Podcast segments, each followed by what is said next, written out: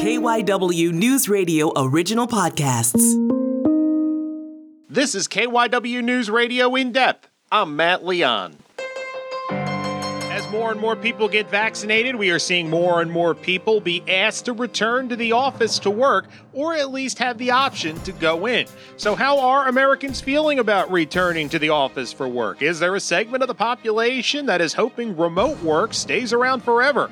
Morning Consult, a global data intelligence company, recently released the findings of a survey focused on just this, and they also asked about some fascinating related concepts. We wanted to learn about it all, so we caught up with Alyssa Meyers. She is a brands reporter for Morning Consult. This is really interesting. Give a listen.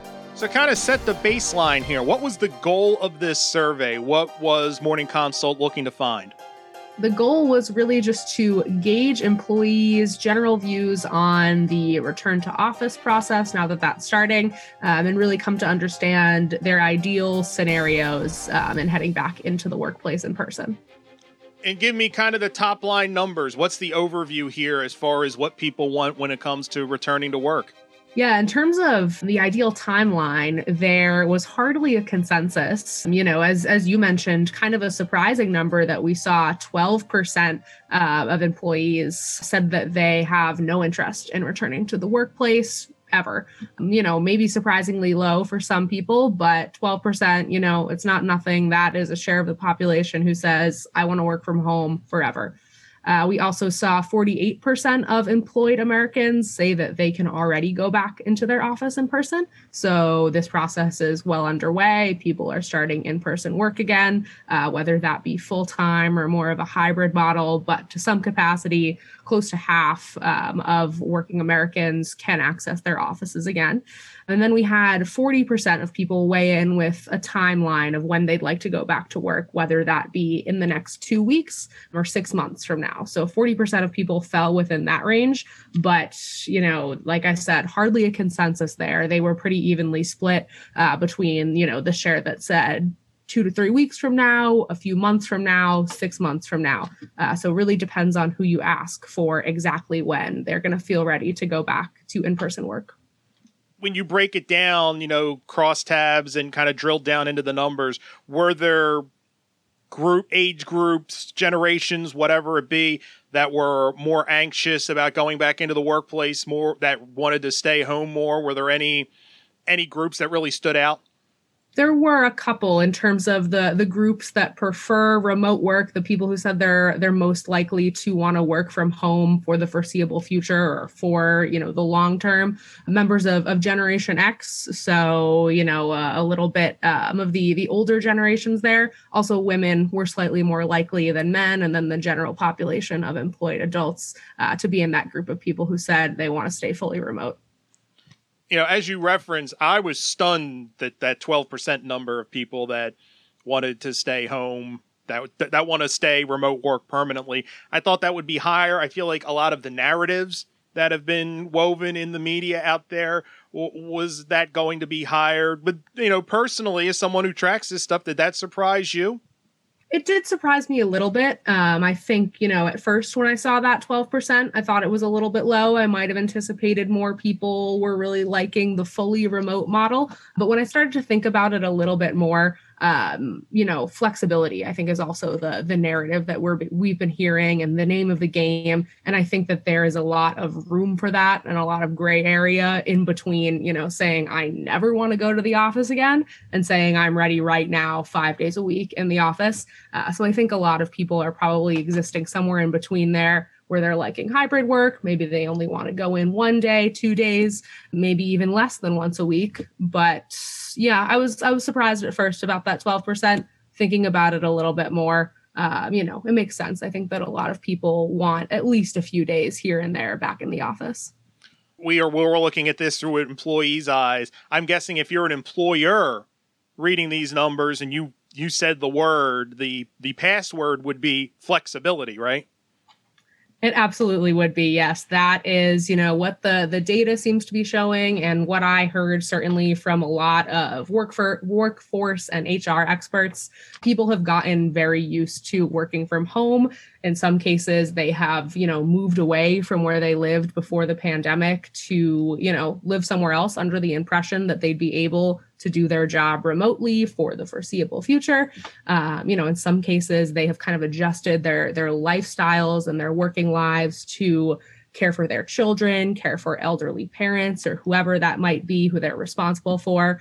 And sometimes people have just found in the past year that they've really preferred working from home. Maybe you're an introvert and you find you're more productive just, you know, in your own space, not having to worry about that water cooler conversation. Maybe that's more of a distraction for you. But, you know, that's what I've been hearing is that that we've got all these different types of people, all these different reasons, you know, for people wanting to work remote and the narrative used to be more that, you know, employers would say before the pandemic, well, remote workers, they're less productive. You know, you're not as productive if you're not in the office. Um, and I think that that concept is kind of fading away. It's more of a thing of the past. And even that mere suggestion these days, I think, might really put off or offend some employees. And so, all of that's to say, I think that employers need to be very careful about how they're going about, you know, setting up and phrasing these return to office mandates, um, for lack of a better word, I guess, so that they don't seem so demanding. Um, and at the very least, kind of bring employees into the conversation and ask them what they want try different things, be flexible not only with them and their models, but with what works in general. You know, if you try something out and the plan for returning to the office isn't working, might want to think about switching it up. And to that point, we are in a moment where we're seeing a lot of people walking away from their jobs because mm-hmm. it's not fulfilling. And I would imagine you kind of read into these numbers and people want flexibility. You've really, if you're an employer, you've really got to be cognizant that uh, a lot of people are in a mind space where if I'm not getting a lot out of my job, I'm prepared to walk away. They are absolutely, and and that actually ties back to um, some of our our regular return to normal, return to the the office and workspace trend tracking data. Um, we have a, a stat from that trend data that we update every week that indicates 46% of people who are currently wo- working remote due to the pandemic say that they would consider quitting their job if they felt like they were being asked to come back before they felt like it was safe. You know, as as we've all been hearing, one of the big focuses of today's data and of these stories in general is kind of the fact that the job market is favoring employees these days. You know, people are hiring workers are in demand and so they have the opportunity now to maybe ask for for more from employers than they would have a year two years ago so yeah it just you know today's report i think kind of elaborates on on some of those ways that employers can improve you know or avoid that situation um, and and just yeah underscores that data that yeah employees have these preferences and they have their ideal scenarios in their head whether that be timeline of return to the office office layout some of the the extras kind of in there that employers and businesses are thinking about um, if they're not satisfied with the situation that they are getting they're considering quitting. And it's interesting you say office layout, you know, reading through your findings, it seems to me that a lot of the trend pre-COVID for office design was open space, shared space. People don't maybe don't have an office and, you know, everybody just kind of there's a functionality to everything. That would seem to be the exact opposite of what you want in a pandemic and coming out of a pandemic, and it looks like uh, some of the numbers show that. Yes, definitely. Yeah, the office layout um, was was an interesting question and, and data set um, to look at. It, it's one of those things that you know if, if employers put a little bit of thought into that they might they might overlook it but if they they really give give that some thought could be one of those measures that would really make employees happy going back to work and yeah, you're right. You know, there was a, a lot of talk about the open office layout pre COVID. Um, obviously, that might not be the scenario that makes people feel most comfortable these days. Uh, we did give people one option to choose from in terms of the office layout that they would feel most comfortable going into, um, which was, you know, a private office with a door, my own space. Obviously, that was the most popular pick likely not feasible for everyone, right? But you know, some good news there, I think, for employers um, that the the second most popular pick beyond that was just assigned seating and assigned desk. They would feel comfortable with that. Um, I know a lot of a lot of companies or some companies are kind of experimenting with the the concept of hot desking these days, but we're seeing that that is not super popular um, among working Americans. Assigned seating would make people feel more comfortable going back to the office. Um, 68% of employed US adults said they would feel comfortable um, and most prefer sitting in an assigned desk compared to 17% who said they prefer a hot desk. Uh, so just, you know, being purposeful about your office layout, thinking about spacing things out to make f- people feel comfortable while also having some communal settings. Uh, I think that would would go a long way with some employees. And just for people that aren't familiar, because I'd never heard the term until reading this, mm-hmm what is hot desk? Is that just you you take the first desk that's available and it, you're just transient in the office? Yeah, it's a, a shared desk scenario. Um, I think you know companies are are trying it these days, especially if they're doing phased return to the office or you know only having some employees come in. So if let's say half of your staff is coming in on Monday, the other half on Tuesday, maybe you've got one desk that someone sits in on a Monday, and then someone else will sit there on Tuesday. Um, so more of a shared space. You know, you don't have your own desk; someone else is is using that space alongside you, just on a different day one of the other interesting things I read, uh, you asked people about whether uh, companies should require vaccines. It's kind of been a hot button issue in the media on the political front. Uh, a lot of people refer to them, you know, vaccine passport stuff like that. But uh, you found people majority in favor of or being okay if a company says you have to be vaccinated to return to the office.